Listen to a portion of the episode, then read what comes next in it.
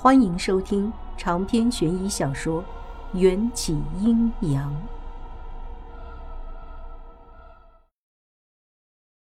我见四下无人，便翻墙进去。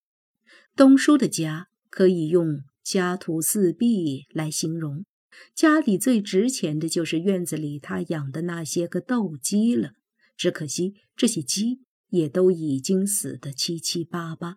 养鸡的笼子被一张硕大的蓝色的蛇皮袋连接成的布盖住，看不清里面的景象。我们从后门摸进东叔的屋子，一进门就闻到了一股子烧焦的味道。村子里的老人可怜东叔是个孤儿，连个收尸的人都没有，便简单布置了灵堂，在厅堂里放了遗像，烧了纸钱。上一次我踏进这间屋子时，总是能无时无刻地感受到令人毛骨悚然的阴气，但这一次有迎战在身边当全职保镖，我感觉安心多了。就连看见屋子正中摆放着的那张黑白的遗像，都不觉得恐怖了。迎战说的对，我连最厉害的鬼都不怕，还怕什么吊死鬼？穿过厅堂，走到厨房。东叔的灶台许久都没有用过了，上面布满了蜘蛛网。我随手拿了一根树枝，将灶眼上那只占地为王的花肚皮大蜘蛛挑开来，伸手就探进灶台，摸出了一个用黄布小心包裹着的硬物。打开一看，是一只拳头大小的印章。印章呈现出一种类似骸骨的青灰色，上面布满了一条条交错的血色的细纹，像人手腕上的经脉，又像是老树的树纹。印章的底下用复杂晦涩的文字雕刻了几个我从未见过的字样，似乎是小篆和铭文的混合体，应该是召唤阴兵的咒语。这是我第一次看见兵符。虽说这兵符是用我上一世受到诅咒化为枯木的身体雕琢出的，可我却从没见过自己变成枯木后的模样。触摸着这块沉重冰凉的兵符，我似乎摸到了上一世我的骨和肉，有一种莫名的感伤。不过。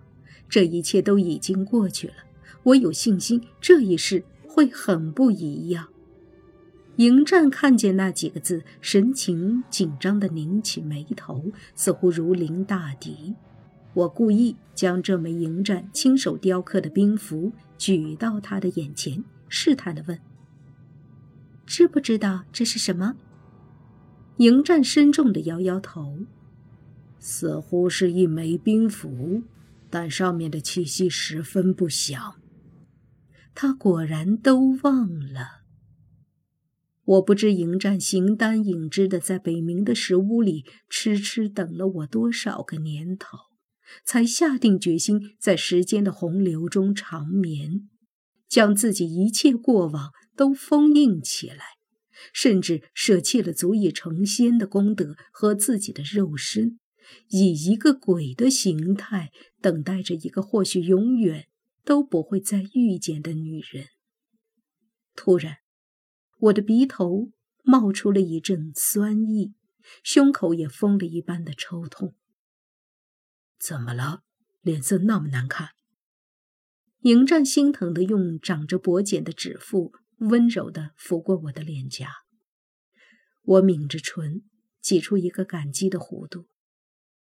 就是有点想你了，笨。为父就在你身边。我按住他在我脸颊上的大手。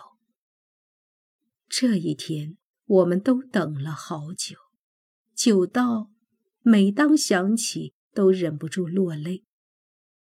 这是当年公子高为他的父皇秦始皇制作的，可以召唤地府阴兵的兵符。可惜，这兵符还未铸造成功，秦始皇就病逝了。之后，公子高在殉葬时便将这枚兵符带入坟墓。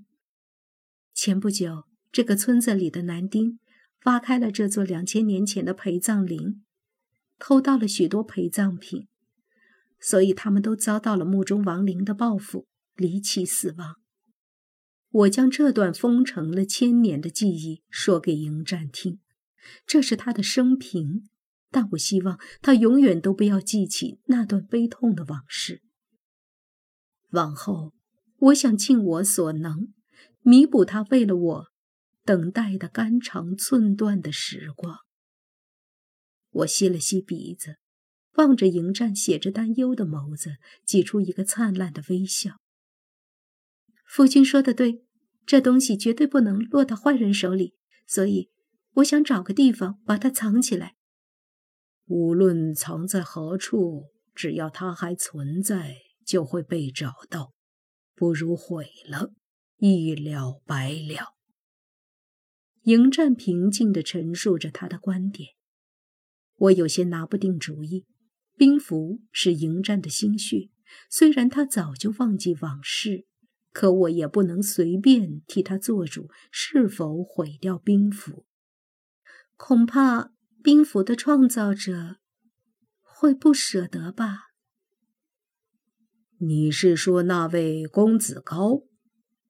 迎战接过兵符，随意的把玩着，似乎他手里拿着的不是能改变这个世界格局的宝贝，而是一块不值钱的普通石块。公子高既然决定将兵符带入坟墓，便是不愿兵符流落凡间。无论这兵符落到谁的手里，都免不了一场死伤无数的浩劫。我歪着脑袋仔细观察迎战说这番话时候的表情，有那么一瞬间，我还以为他记起了什么往事，但。他一口一个公子高，理智的分析，又让我觉得迎战似乎是站在局外人的角度分析出的。说的对，这玩意儿留着就是个雷，与其日防夜防，怕它哪一天会炸，不如现在就毁了它。说干就干，我卷起袖子就把兵符往地上狠狠地砸去，可砸了七八次，砸得我手都酸了，兵符。却毫发未损。我们又尝试了用火烧、用硫酸浸泡，将冰符放在公路上被装满货的蓝皮大卡车碾压。然而，冰符却像是被上了封印，牢不可破。折腾了一天，眼见就要天黑，无计可施之下，我只能选择先回到我实习的那个西山医院。回到宿舍时，已是明月高悬，根本没什么人流量的西山医院，此时更是显得荒凉诡异。窗户里的倒影都像是魔鬼的手指，狰狞而又扭曲。但在与西山殡仪馆只有一墙之隔的我的那间简陋宿舍里，却上演着香艳的一幕。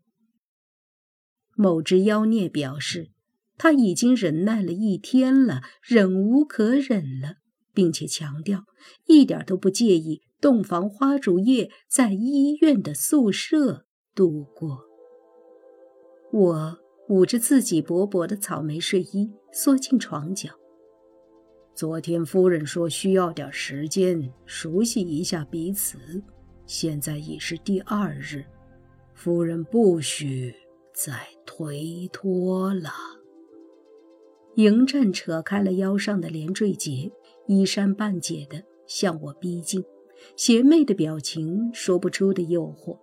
一时间，我只觉得心跳加速到不可思议的程度。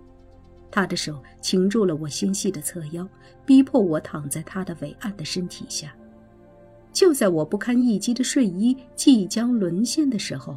床板发出了一声剧烈的咔嚓声，迎战一个不稳，险些将全部的身体压进我单薄的小身板中，还好他及时伸出手撑住了墙。我惊慌失措地喘息着，又害羞又想笑。